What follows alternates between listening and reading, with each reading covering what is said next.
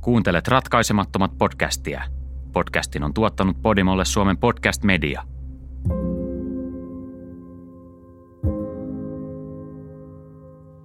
Elokuun 14. päivänä 1977 marjastajat löysivät nuoren naisen jäännökset Everettistä, Washingtonista. Huolimatta siitä, että poliisi löysi nopeasti tappajan, tämän nuoren naisen henkilöllisyys on pysynyt mysteerinä vuosikymmenien ajan.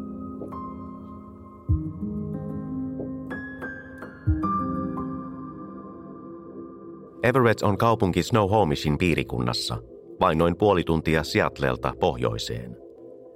Everett tunnetaan varakkaana esikaupunkina, joka on täynnä Microsoftin, Amazonin ja monien muiden yritysten palveluksessa työskenteleviä teknologiajohtajia.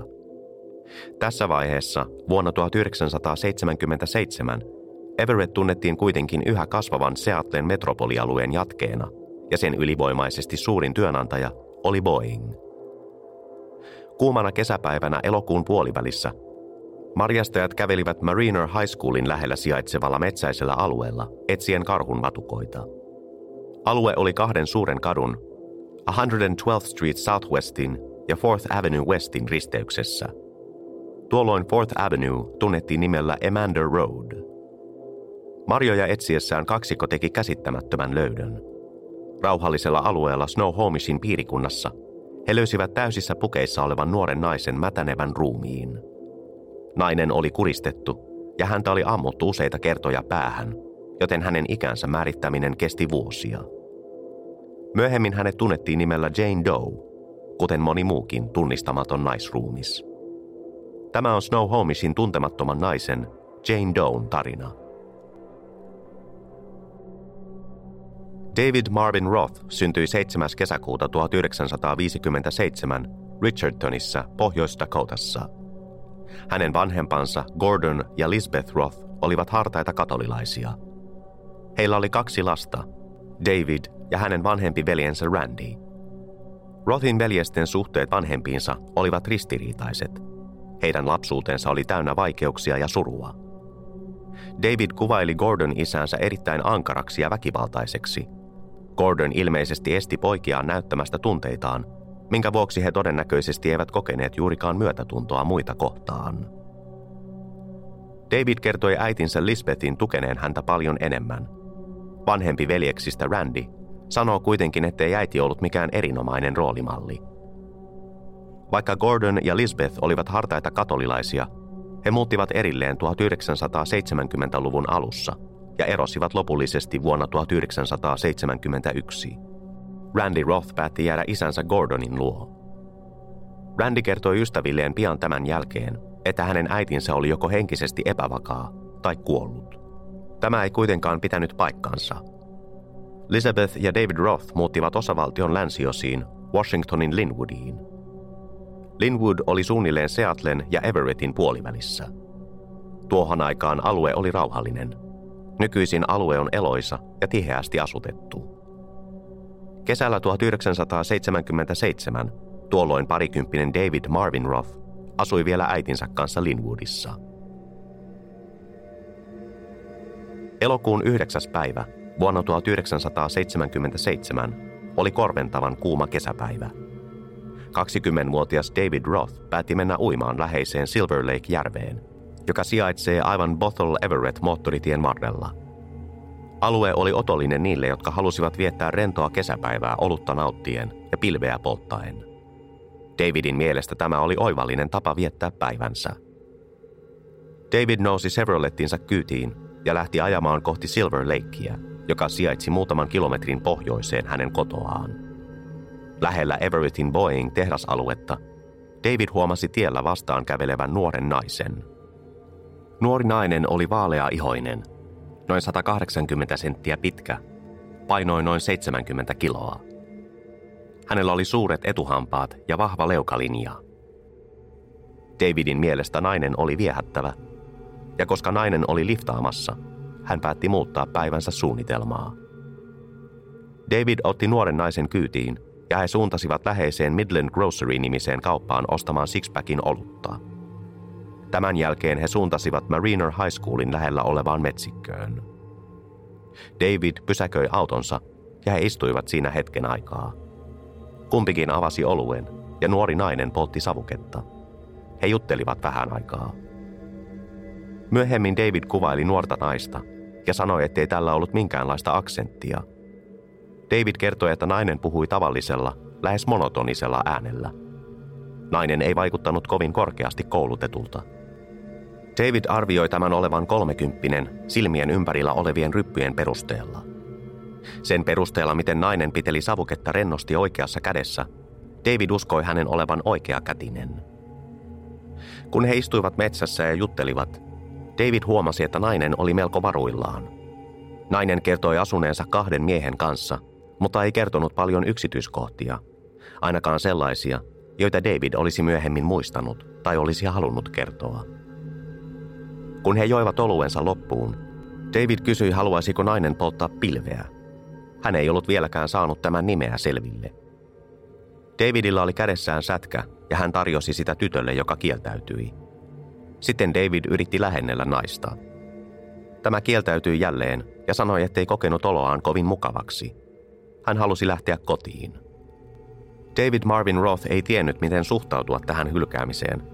Hän reagoi väkivaltaisesti ja alkoi yrittää seksuaalisesti pahoinpidellä naista. Lopulta tämä tappelu Davidin vuoden 1963 Chevy Novan etupenkillä huipentui niin, että hän tarttui autossa olleeseen bensiköyteen ja kietoi sen nuoren naisen kaulan ympärille. Mies kuristi, kunnes nainen lakkasi vastustelemasta. Menettäessään tajuntansa, naisen pidätyskyky petti ja hän virtsasi etupenkille. David nousi autosta, käveli matkustajan ovelle ja raahasi nuoren naisen ruumiin läheiseen pusikkoon. Hän oli aikeissa jättää naisen sinne kuolemaan, kunnes tämä alkoi liikkua. Näytti siltä, että nainen ei ollutkaan vielä täysin kuollut. Vielä. David palasi autolleen ja avasi tavaratilan. Sisällä oli kivääri ja seitsemän patruunaa. Hän käveli kiemurtelevan naisen luo ja ampui 22-kaliberisella kiväärillään nuorta naista päähän seitsemän kertaa. Nimetön nainen ei enää liikkunut. David poimi hylsyt, nousi takaisin autoonsa ja ajoi pois jättäen ruumiin löydettäväksi.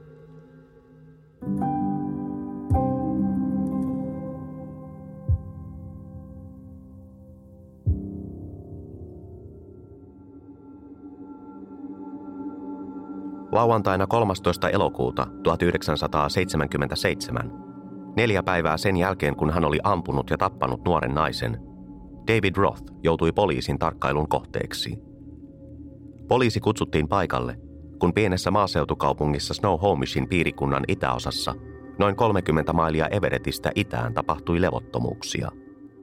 Ilmeisesti kaupungin puistossa nähtiin mies, joka heilutteli asetta ja aiheutti välikohtauksen. Matkalla tarkistamaan tilannetta puistossa, poliisi näki vuoden 1963 Chevy Novan ajavan ohitseen. Konstaapeli uskoi, että kyseessä saattoi olla mies, jota hän oli menossa tapaamaan. Kääntyi ympäri ja sytytti ajoneuvon hälytysvalot.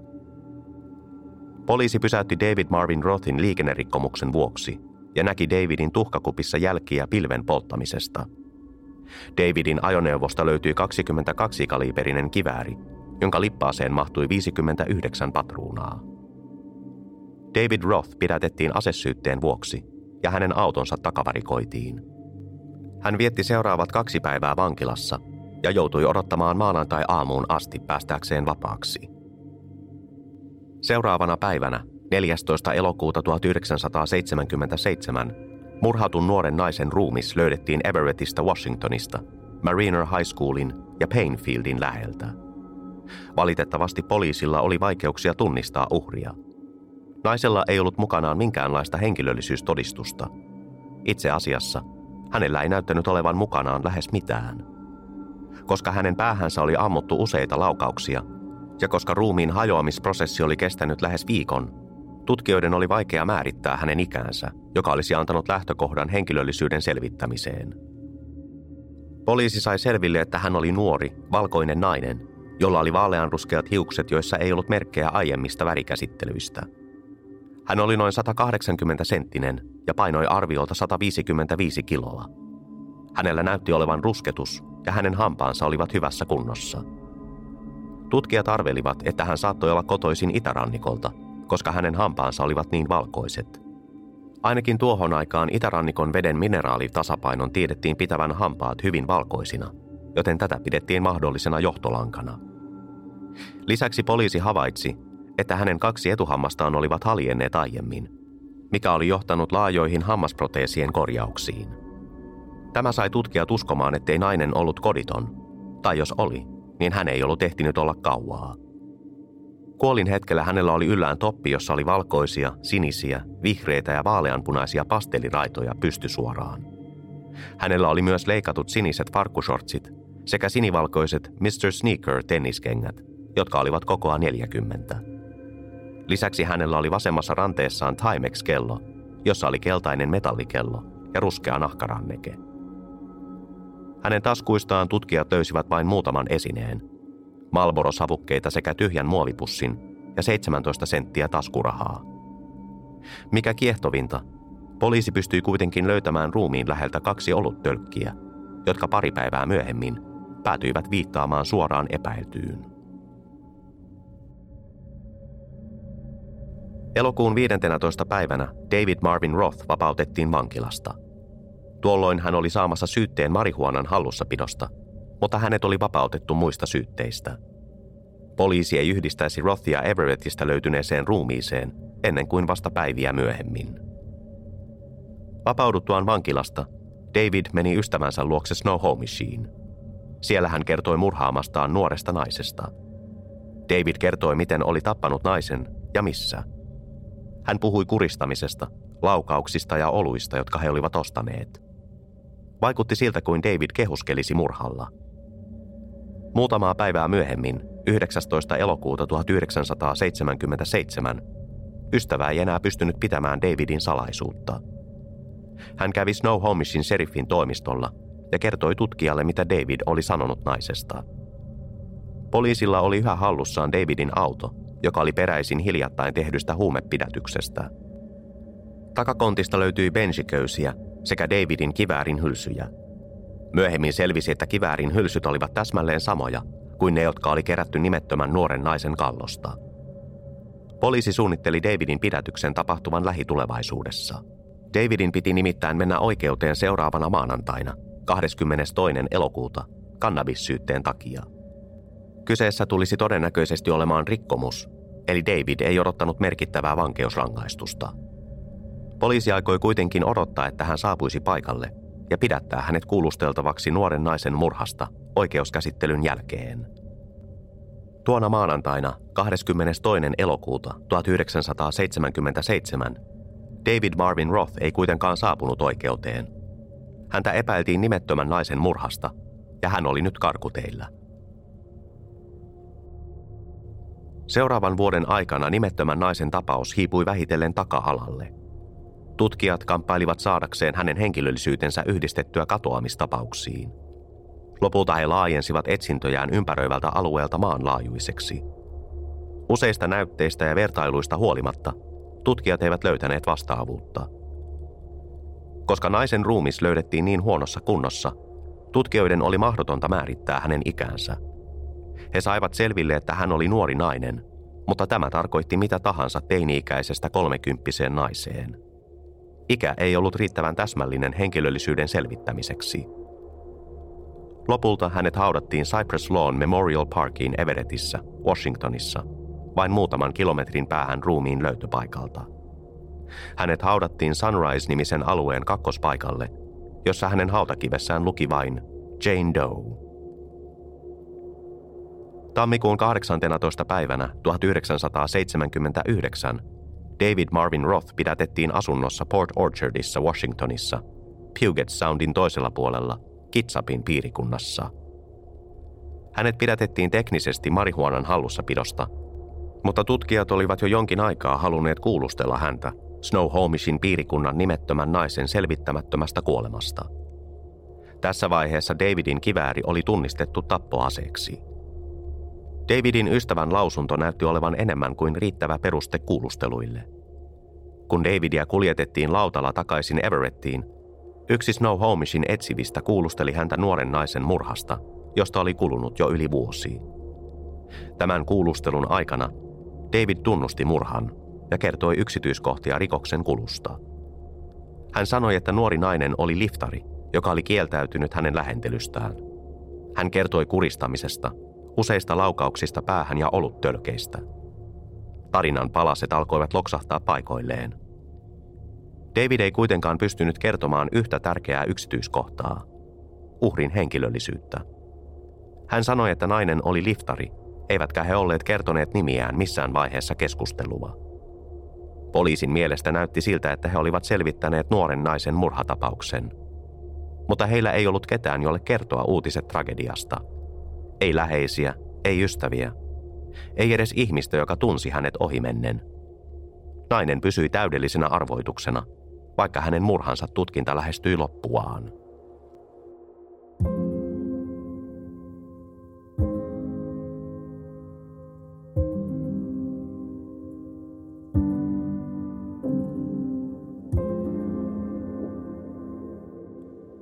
Oikeudenkäynnissä David Marvin Roth sanoi olevansa syytön. Tämä ei kuitenkaan miestä auttanut. Hän oli tunnustanut teon tutkijoille vain kuukausia aiemmin ja kertonut raskauttavia yksityiskohtia, jotka vain murhaaja voi tietää. Syyttäjät paljastivat, että poliisi oli onnistunut vertaamaan Davidin kiväärin luoteja rikospaikalta löydettyihin luoteihin, mukaan lukien ne, jotka oli poistettu uhrin kallosta. He pystyivät todistamaan, että Davidin kivääri oli tappamiseen käytetty ase – ja että se oli ollut Davidin hallussa murhaa edeltävinä ja sen jälkeisinä päivinä. Lyhyesti sanottuna, tapaus oli selvä.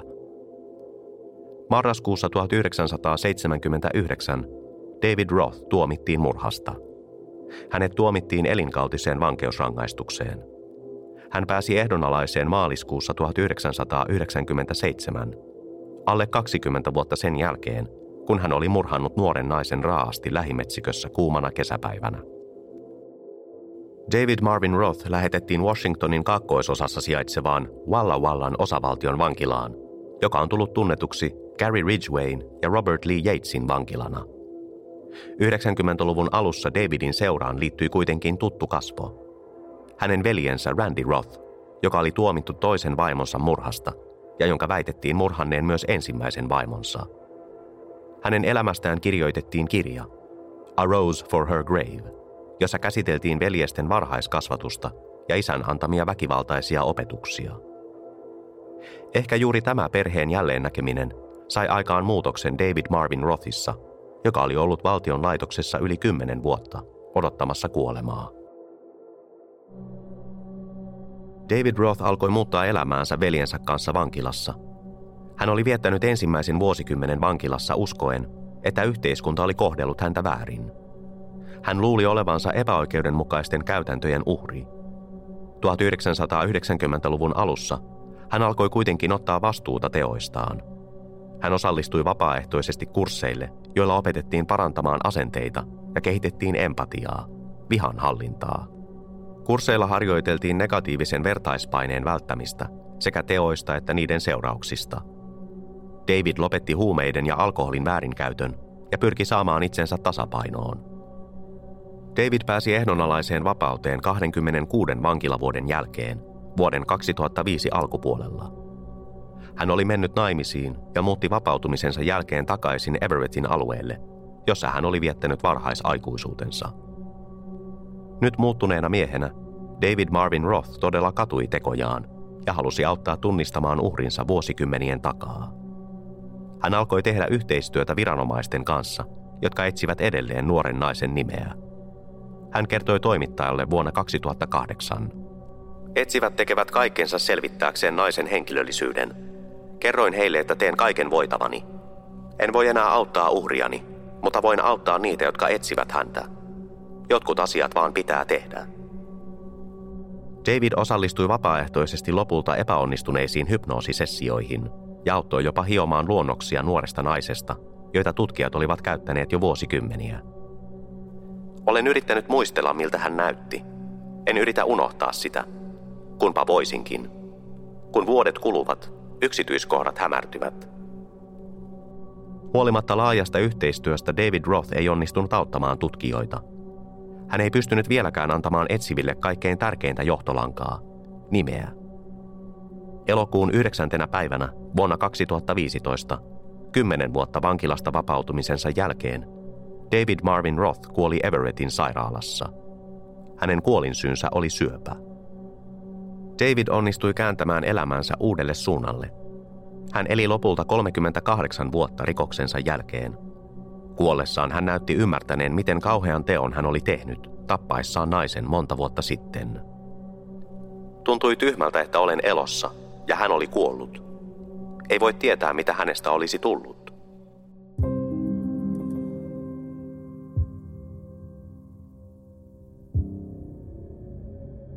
Tutkijat ovat vuosien mittaan ponnistelleet selvittääkseen Snow Homishin nimettömän naisen todellisen henkilöllisyyden. Vuonna 1992 Snow Homishin etsivä John Hines käytti kipsivalua hänen kallostaan luodakseen kasvojen rekonstruktion, joka annettiin sitten tiedotusvälineille. Tämä ei lopulta tuottanut tulosta.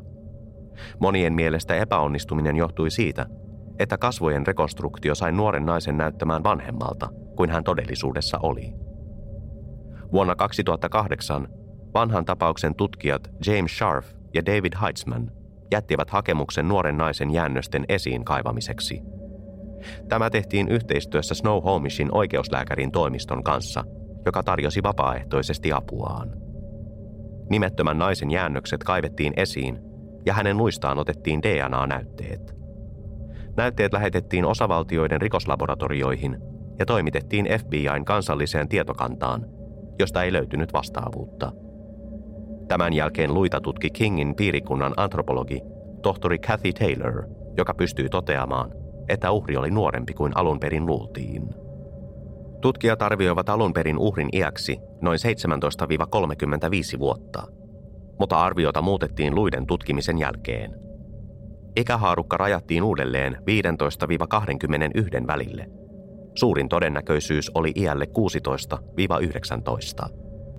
Uhri on siis hyvin mahdollisesti voinut olla vain puolet siitä iästä, mitä tutkijat alun perin esittivät. Hän saattoi olla vasta lapsi kuollessaan. Kansallinen rikostietokeskus National Crime Information Center, eli NCIC, on järjestelmä, johon useimmat rikokset tallennetaan. Se perustettiin vuonna 1967 ja se on toiminut tietolähteenä, jota lainvalvontaviranomaiset voivat käyttää kadonneiden henkilöiden, rikoshistorian ja muiden tarvittavien tietojen löytämiseksi.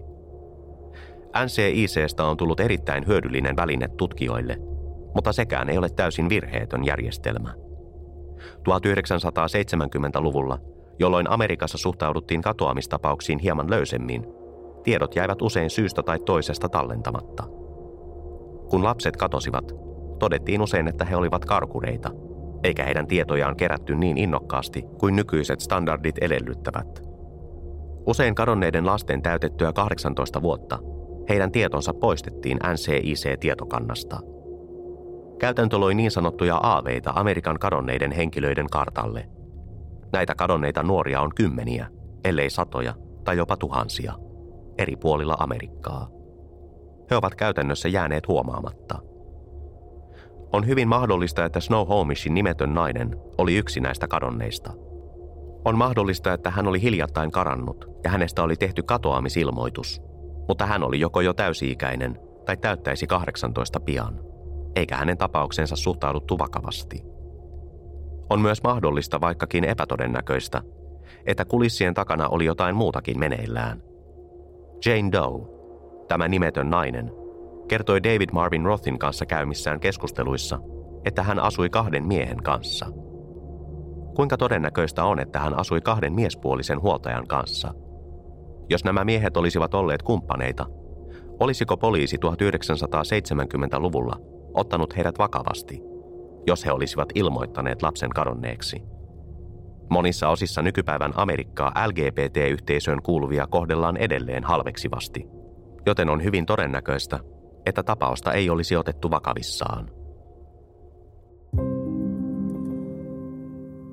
On kulunut 41 vuotta siitä, kun Snow Homishin nimettömän naisen jäännökset löydettiin. Hänen tapaustiedostonsa numero 77-17073 on edelleen avoin ja ratkaisematon, ja hänen henkilöllisyytensä on täysi mysteeri. Hänet on yhdistetty karkureihin ja kadonneisiin henkilöihin niinkin kaukaa kuin Kaliforniasta, Ohiosta ja jopa Australiasta. Mutta mikään johtolanka ei ole johtanut uusiin todisteisiin. Naisen uskotaan syntyneen vuosien 1956 ja 1962 välisenä aikana. Hänen vanhempansa, jos he ovat vielä elossa, olisivat yli 70-vuotiaita, elleivät jopa vanhempia. Huolimatta DNA-teknologian ja rikosteknisen testauksen edistymisestä, tutkijat uskovat, että tämän tapauksen ratkaisemiseksi aika loppuu kesken. Snow Homishin nimettömän naisen tarina on edelleen ratkaisematta.